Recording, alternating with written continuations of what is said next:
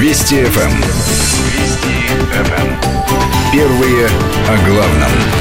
Продолжаем наш вечерний информационный эфир. Случаются на моей улице праздники. Один из них сейчас. Игорь Мажоретто, наш автомобильный обозреватель, здесь в студии. Приветствую, Игорь. Страшно рад видеть. Добрый вечер. Тоже страшно рад видеть и слышать всех наших э, радиослушателей. Надеюсь, будут нам писать. Да-да-да. Будут я, задавать вопросы. Я напомню наши координаты. СМС-портал 5533, короткий номер, слово «Вести» в начале сообщения. И любой вопрос, касающийся автомобилей, э, Игорь Мажоретто будет отвечать. Если у вас установлена программа WhatsApp, то можете писать на номер номер 8 903 170 6363. 8 903 170 6363. Иные средства связи сегодня не работают. Но я думаю, что и этого более чем достаточно. Ну, а мы пока пойдем к темам, которые действительно вызывают всеобщий интерес. В частности, комиссия правительства Российской Федерации э, по законопроектной деятельности одобрила законопроект об уточнении порядка, ну и дальше там тарам-тарам, короче, э, увеличить дозу алкоголя в крови хочет Нет, комиссия? Не хочет комиссия не хочет? Дозу, дозу алкоголя. Это э, проект чисто технический. И объясню в чем. Да, действительно, много в последнее время вопросы задавали в связи с тем, что стало известно об этом проекте, что э, якобы нам разрешат выпить за рулем по стаканчику, э, как во многих странах Европы, типа 0,3 промили разрешенная, и уже задают вопрос, а сколько это 0,3 рюмка водки или там кружка пива. Так вот, объясняю. Ни то, ни другое. Ни то, ни другое. Наши правила дорожного движения категорически запрещают употреблять любое количество алкоголя за рулем. Любое. Но, э, значит, в свое время была рекомендация Венской конвенции по дорожному движению и ВОЗ установить минимальное количество содержания алкоголя в крови. Это не значит, опять же, что разрешено употреблять. Это значит, что бывает техногенный алкоголь, там бывают э, следы алкоголя, допустим, у диабетиков, у астматиков, у тех, кто пил квас и так далее. Ну, в общем, э, рекомендация была установить по Европе от 0,3 до 0,5 промилле содержание алкоголя. Еще раз говорю, это не разрешение выпить. Некоторые страны пошли по такому пути, и в России в свое время была установлена норма 0,3. Но наши люди поняли это буквально и начали соревноваться, у кого 0,3 больше. Это, вот. это, это взвешивание на э, весах, тогда, мензурочки, вот да, это тогда все. Тогда весы э, качнулись в другую сторону и ввели нулевую норму. А ноль не бывает ни у кого, вообще ни у кого. Если точный прибор, все зависит от степени точности прибора. Э, минимальное содержание есть у всех. Это, собственно, как-то какой термин медицинский есть. Э, вот этот алкоголь, который вырабатывается, собственно, организмом. Он может у кого-то быть 0,0000, но все равно не ноль. Да. Кому-то достаточно этой дозы, а кому-то хочется все время добавить. Поэтому несколько лет назад было принято компромиссное решение. Кстати, такой же э, совершенно вариант во многих странах Европы, например, в Польше или в Болгарии, где ноль это норма, но установлена э, доля погрешности. Она, как правило, в районе как раз вот этих самых 0,3 промилли. У нас установили долю погрешности в э, выдыхаемом воздухе 0,16 там, сотых миллиграмма на литр выдыхаемого воздуха. И э, таким образом было... Это как со скоростью, да? Это С... вот скорость разрешенная 60, но можно 79. Это без штрафа. Э, так же и здесь. То Вообще количество 0... алкоголя природного возможного или погрешность прибора, действительно, который во влажном воздухе, в морозном воздухе, воздухе может ошибаться. И введена была норма 0,16, это как раз соответствует примерно 0,3 промилле в крови. Но, как выяснилось, выпали люди, которые не могут из этой схемы, выпали люди, которые не могут дыхнуть. То есть, условно говоря, человек... Э, Это что же? Подожди. Человек пострадал в ДТП. А. Он э, находится в тяжелом состоянии, его везут в госпиталь, в больницу. Но должны проверить, был ли он пьян или не пьян. А он дыхнуть не может. Ну, у него всегда можно в больнице взять кровь. Вот, э, что и делать. В больнице берут кровь, а дальше у нас существует ноль. А, вот. А норма только для воздуха. А только для а воздуха. для крови не установлена да, законодательно. То есть, таким Понятно. образом вводится законодательная норма, вот та самая погрешность 0,3 промилле для тех людей, которые не могут по каким-то техническим причинам дыхнуть. Или не хотят. Например, говорит, не буду дышать, или не хотят. поедем в больницу, берите кровь. Или не хотят. Вот для них устанавливается норма. Если меньше 0,3 промилле, человек считается юридически трезвым, и это действительно такое количество, даже если это, не дай бог, вчерашний алкоголь, он не влияет на э, возможность управлять автомобилем, как правило, А если больше 0,3, ну, родной, права вот туда, штраф вот сюда, и ходи пешочком метро рядышком. Пока мы разговариваем, уже есть инициатива снизу. Слушатели пишут. В России необходимо лишать пожизненно прав после двух раз выявления алкоголя, другие нормы не помогут. На Я самом боюсь, деле есть, э, да, на самом деле есть достаточно строгие правила. По второму разу, как известно, это уже лишение прав на три года. Штраф уже не 30 тысяч, а 60 тысяч. А в случае, если это ДТП, то это уголовное наказание реальным сроком, то есть Наша статистика показывает, что меры оказались действенными, и количество людей за рулем в нетрезвом виде у нас сокращается с каждым годом, что страшно хорошо. Хотя и все-таки много, и надо с этим дальше бороться. Но тут уже вопрос чисто технический о э, неотвратимости наказания и о неотвратимости поимки, потому что общество, пока еще некоторая его часть, относится так либерально, скажем так. Ну, вот сосед мой выпил, я видел, чуть-чуть выпил, ну, мало ему, ну, поехал в магазин. Ну, а надо вот стать грудью и сказать «нет». Да, но опять же, в целом ряде стран, насколько я знаю, такая ответственность предусмотрена. Когда, когда человек точно знал, что садится за руль пьяный и не, со, не предотвратил, не сообщил, тогда он тоже э, несет солидарную ответственность. В Великобритании, например, в законодательстве прописана административная ответственность, если ты э, видел, но дал ключи или, э, значит, просто не, со, не сообщил, а если произошло ДТП, ты тоже э, в паре идешь, и это уголовная ответственность. Если ты видел, что пьяный садился за руль, или там, и тем более дал ключи, и произошло ДТП, пойдешь вместе, будешь сидеть на соседних нарах. В этом есть некая логика, но да. в первую очередь все-таки должна голова работать, и люди должны понимать, что если там мой брат, сват, там сосед садится за руль пьяным, надо сделать все, чтобы он никуда не поехал, потому что это опасно для него, это опасно для окружающих. Если только человек прямо не заинтересован в том, чтобы он уже не доехал, сват, брат. Ну, помнишь вот эту там э, мрачную-мрачную историю примерно пятилетней давности, когда э, ублюдок, других слов сказать не могу, Э, пьяный убил семерых детей. Угу. Так вот, соседка, я до сих пор помню интервью в телепрограмме, соседка говорит, да он все время пьяный ездил. Ну, как-то мы к этому привыкли. И вот, вот доездился. Угу. Сам он где-то там, я думаю, до сих пор на, на зоне осознает свою вину, а детей этих бедных инвалидов уже не вернешь. А соседка так и не осознала. Ну, надеюсь, прочим. что теперь осознал. Тебя осознал. Слушай, ну вот, в общем, объяснили. Пить за рулем нельзя. Еще раз повторяю, пить за рулем нельзя. Могу еще раз повторить. Пить за рулем нельзя. А, а это, промилле для это, тех, кто уже дышать не может после это техническое, это не ваш путь. Э, просто такое техническая корректировка и никакого отношения к разрешению выпить за рулем не имеет. Ну и, в общем, мне спокойнее, как пешеходу. Ездите трезвыми, не нарушайте, уступайте мне дорогу на зебре.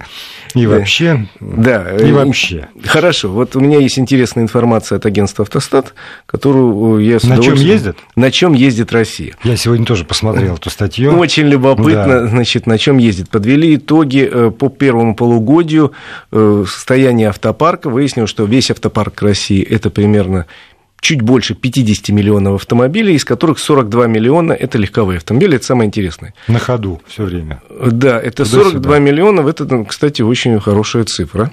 И, э, собственно, вот ключевые показатели, которые мне э, что-то понравилось, что-то нет. Например, мне совсем не понравилось, что средний возраст автомобиля в российском парке 12,5 лет.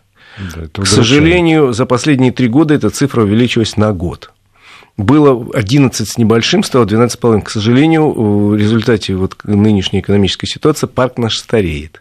Стареет, потому что увеличивается срок пребывания автомобиля, человек там думает, а я хотел поменять, и вот у меня денег-то, пожалуй-то нет на поменять. Поезжу еще год, поезжу еще два года, и в результате 12,5 лет, это, конечно, очень много. Еще одна цифра, э, которая тоже мне не понравилась, что у нас треть парка старше 15 лет, 32 с лишним процента, старше 15 лет, это тоже не очень хорошо. Э, особенно это видно, когда приезжаешь в регионы. Ну, вот ты же ездишь, Володь. Приезжаешь и видишь, что вот если в Москве там, или в Питере это сплошные новые иномарки, а приезжаешь куда-нибудь и видишь царство да, да, ВАЗ-2106. Немножечко на Кубу похоже уже делается. К сожалению. Э, зато есть хорошие цифры, например, что э, свыше 40% автомобилей это современные автомобили с нормой Евро-4 и выше. То есть у нас вот совсем хлама уже меньше становится. Э, примерно пятый каждый автомобиль, даже чуть больше, это внедорожник. С одной стороны, это, может быть, кому-то скажет, на эту цифру можно посмотреть с двух сторон, что у нас страна, где плохо с дорогами, а с другой стороны, можно сказать, внедорожник дороже, чем обычный автомобиль. У нас, что у да. нас э, наш автомобилист более требовательный, он выбирает автомобиль подороже, покомфортнее, но с э, такой универсальный, на котором можно и в пир, и в мир и на рыбалку съездить, и, я не знаю, к бабушке в деревню по грязи проехать. И, и... жене купить. Потому что я от очень да. многих слышал, когда покупается машина женщине, то вот эти вот маленькие красненькие вообще не котируются. А я говорю, зачем ты ей вот этот вот вагон ты на колесах покупаешь? Для безопасности. Да, говорит. для, для безопасности. Для ее безопасности. Э, я ее люблю, а еще она моих детей возит. Поэтому да, это хорошо. Э, вот тоже цифра, которая не, коррек... Э, не бьется с европейскими, потому что у нас доля дизельных автомобилей меньше 5%. В Европе в легковом парке в некоторых странах до 80%. Поэтому дизельгейты все мимо нас, нас даже совсем не взволновало. У нас 4% дизельных автомобилей, чем волноваться. Ну Пока. И доля иномарок составляет на нашем рынке 60%. Это тоже можно посмотреть с той и с другой стороны. Сделаем это после небольшой паузы. Вести FM. Эм. Вести FM. Эм. Первые о главном. Ну, вот, и, по-моему, самая популярная машина тоже названа, да? У нас? Да, я сейчас скажу, что у нас э, действительно... Доля... А, извини, ради бога, вдруг люди подключились. Игорь Маржарет, автомобильный обозреватель, да. здесь у нас в студии. Да. Э, доля иномарок э, в российском парке составляет 60%, но это тоже с двух сторон можно посмотреть на эту цифру. Да, 40% там отечественных, 60% иномарок, но из этих 60% иномарок больше половины это иномарки, собранные в России нашими руками, в общем, под контролем самих компаний. И тоже с точки зрения де юра они считаются, между прочим, российскими. Это мы так условно разделяем, российские и иностранные. То есть э, парк у нас в основном произведенный в России, если так Ну и самый, конечно, большой регион это Москва, почти 4 миллиона автомобилей. Э, и э, если говорить о самых популярных марках, конечно, на первом месте Лада, больше почти 14 миллионов, потом идет Toyota, Nissan, Hyundai, Chevrolet, Renault, Kia, Volkswagen, Ford и Mitsubishi. А самая популярная, если модель иностранного автомобиля, то это Ford Focus, которых почти 800 тысяч бегает. Э, между прочим, большая часть абсолютно этих автомобилей собрана на заводе во Всеволожске Ленинградской области. Вот здесь закомментирует, что можно посмотреть с разных сторон. На внедорожнике а, слушатель написал, когда японцы увидели наш УАЗик, они сказали, что только русские не придумывают, лишь бы не делать дороги. Ну вот, и если заканчивать эту тему с нашим парком, я еще назову несколько моделей, которые популярны на российском рынке. У нас на втором месте из марок Toyota Corolla, ну тут 50 на 50, думаю, 50% праворульных, приехавшие uh-huh. из Японии в свое время. Э, а на третьей уже Hyundai Solaris, тоже производство, между прочим, Санкт-Петербургского завода. Это очень популярная модель, делают ее в Питере. Потом идет Логан производство в Москве, Kia Rio производство Питера, ну вот и Chevrolet Нева производство, э, собственно, завода в Тольятти. И знаешь, еще сегодня прочитал замечательную экономическую новость. Все заводы российские автопредприятия вышли в плюс э, с прибылью, поработали, да. некоторые даже с очень приличной. Да. И даже АвтоВАЗ э, сократил там свои убытки и вышел практически в ноль. Да, то есть потихоньку наш автопром поднимается, это, конечно, не может не радовать, появляются новые модели потихоньку на конвейере, обещают еще там появление там, и в Нижнем Новгороде, и в Тольятти, и в, у нас же теперь кластеры и московские, и калужские есть, и санкт-петербургский. И за биткоины можно будет теперь покупать. Сейчас УАЗик, может, кстати, УАЗик можно будет купить за криптовалюту. Да, кстати, УАЗ э, в понедельник устраивает премьеру, первый раз показывает новый автомобиль УАЗ Профи. Они приходит в сегмент легких коммерческих грузовичков. А у вас не покажет человека, обладателя криптовалюты, чтобы, ну, хотя бы тоже я посмотрел, я не знаю кто этот человек, который может купить УАЗик за криптовалюту. Очень и очень любопытно. Еще одна тема – это платные дороги. А, да. Всех интересует, вопросы есть, и тут тоже нововведение. Да. Я хотел сказать, что есть хорошая новость по поводу платных дорог. У нас с 1 сентября единый вводится транспондер. У нас не так много в стране платных дорог, порядка тысячи километров, но они распределены так, что 4 надо было иметь транспондера, если все время ездить по всем дорогам. Это неправильно, и поэтому с 1 сентября пока в опытном тестовом режиме, но к концу года окончательно заработает система, по которому, по какой бы дороге российской платной вы не ехали, у вас будет единый приборчик, который позволяет считывать с вашего счета сумму. С транспондером ездить удобнее, потому что, а, как правило, скидка 20, а то и более процентов, а во-вторых, это, это отдельные ворота, где меньше тратишь. Пока э, единый транспондер будет на трассе М11 на Питер, М4 Дон и М3 Украина. В ближайшее время обещают, что присоединится обход Одинцова, это трасса М1, и э, западный скоростной диаметр, это ты лучше меня знаешь, это в Питере, угу. где тоже платный проезд.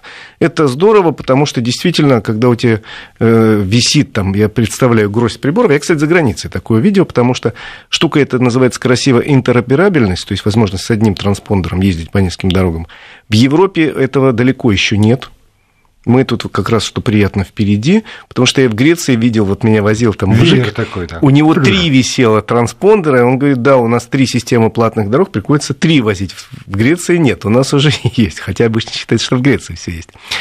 Ну, ну, ну и... на это тоже можно посмотреть с разных сторон. Вот ты говоришь, это хорошо, потому что я говорю, это хорошо. На одном этом вот прости господи, транспондере ну, можно, приборе, да. можно ехать, да. но теперь, я думаю, созданы все условия для того, чтобы резко увеличивать сеть платных дорог. Ну, потому что с одной этой машинкой уже никто не сможет пожаловаться на неудобства при пересечении этих ворот. На И... самом деле, да. да, на самом деле сеть платных дорог, насколько я знаю, будет увеличена, но увеличится очень медленно и только в тех условиях, где есть альтернатива. Это по закону у нас о дорогах прописано, только есть альтернатива, значит, можно новую или отреставрированную дорогу делать платной.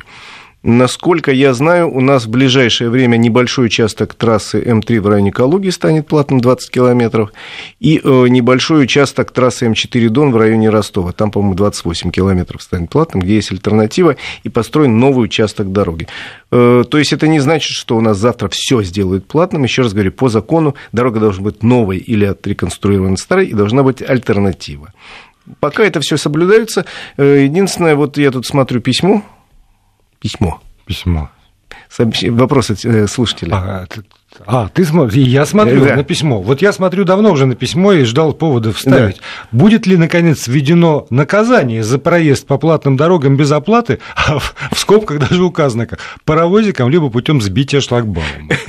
На самом деле есть люди, которые пытаются экономить и проехать без оплаты. Вот паровозиком ездят. Насчет сбития шлагбаума не знаю, но паровозиком видел под Воронежем э, при мне вот так люди проскакивали, причем рискуя сильно пристраивается человек на легковом автомобиле за большим грузовиком, Прям под, бампер в бампер, да. под него. И тот проскакивает, шлагбаум не видит этого, и он сэкономил 20 рублей.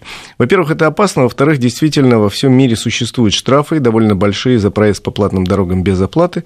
В Италии это даже уголовное наказание.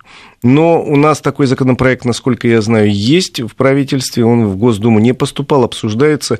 И когда говорят, что а когда мы будем переходить на самую популярную в мире новую систему FreeFlow, вот я такое видел в Португалии, где нету шлагбаумов, ты едешь, стоят камеры, считывают угу. у тебя с номера небольшой счет на платных дорогах, и все. Это, конечно, очень удобно, но у нас это невозможно, пока не введут, конечно. Знаешь, есть страны, в которых даже в метро не установлены вот эти вот загородки. Да, я знаю а такие есть, страны. А есть страны, в которых эти загородки все время усовершенствуют. Проходит три года, и уже новая система загородок. Все выше, прочнее, антивандальнее. Перепрыгнуть нельзя. Нельзя, перелететь нельзя, уже никто не справится с ними.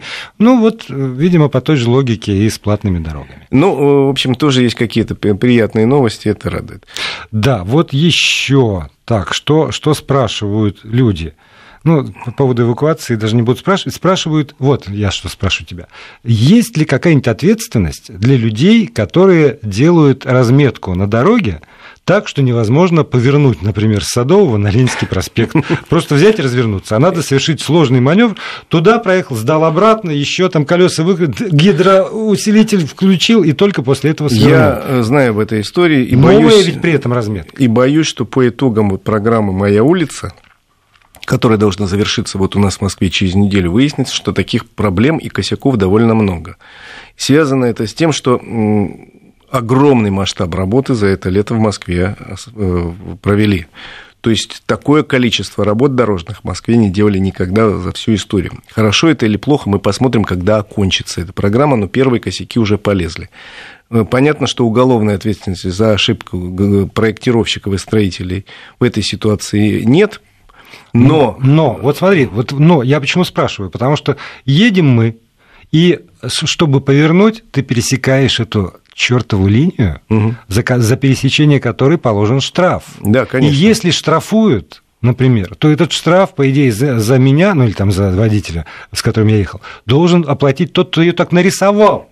Безусловно. Теоретически все должно быть так, но на самом деле тут в этой ситуации сразу, между прочим, сегодня вот появилась эта информация, и, насколько я знаю, тут же попытались э, строители какое-то внести э, исправление. Это очень плохо, когда по-живому вот так, с одной стороны. С другой стороны, это хорошо, что реагируют. Видимо, все таки наши СМИ и социальные, и Э, такие вот официальные, традиционные, наши, традиционные да. все-таки имеют какой-то вес.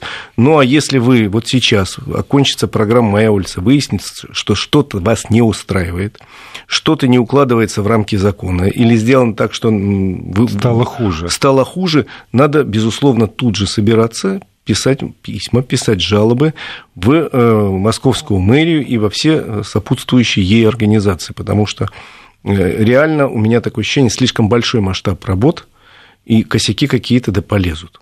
У меня, ты знаешь, складывается ощущение, что э, люди, которые вот сидят тут недалеко, на Бутырском валу, в организации, да, которая такое. называется Организация нашего движения, ЦОДД. А, да, они не всегда дают себе отчет в том, что происходит. Судя по тому, что творится у них на глазах, вот прямо на площади у Белорусского вокзала, долго уже. Я думаю, что вот то ли глаз нет, то ли мозгов. Ну, чего-то не хватает, понимаешь? Все, что они сделали, установили только светофор около своей конторы. Ну, так вот очевидно это я вижу. А вот уже вот дальше, может, квалификация? Может, действительно нужна какая-то научная школа, ну, которой у нас действительно не было. У нас да. Э, на протяжении многих лет никто не учил ни в одном вузе организации дорожного движения. Именно организации угу. и планировки дорожного движения не было такой специальности. И только сейчас, насколько я знаю, в Высшей школе экономики появился такой предмет. Потому что действительно не учили. Между прочим, я тебе не открою глаза, но э, во многих странах, например, чиновник уровня, э, скажем, начальника отдела там, в мэрии и вице-мэра и так далее должен пройти как минимум несколько курсов по поводу и архитектуры, и градостроительной политики, и планировочной политики, и организации дорожного движения, он обязан хотя бы основы знать этого предмета, чтобы, когда ему приносит проект, он мог сказать, а это, ребята, вы глупость тут нарисовали. К сожалению, у нас этого нет, специалистов не готовили, а при том, что масштаб работ был чудовищный, еще раз говорю, такого объема работ Москва не брала на себя никогда. Боюсь, что будут проблемы, ну, всех призывают тут же бить в колокола, что называется, в том числе нам пишите, нам звоните, мы там что Игорь можем. Маржарет, наш автомобильный обозреватель, скажет свое веткое слово «спасибо».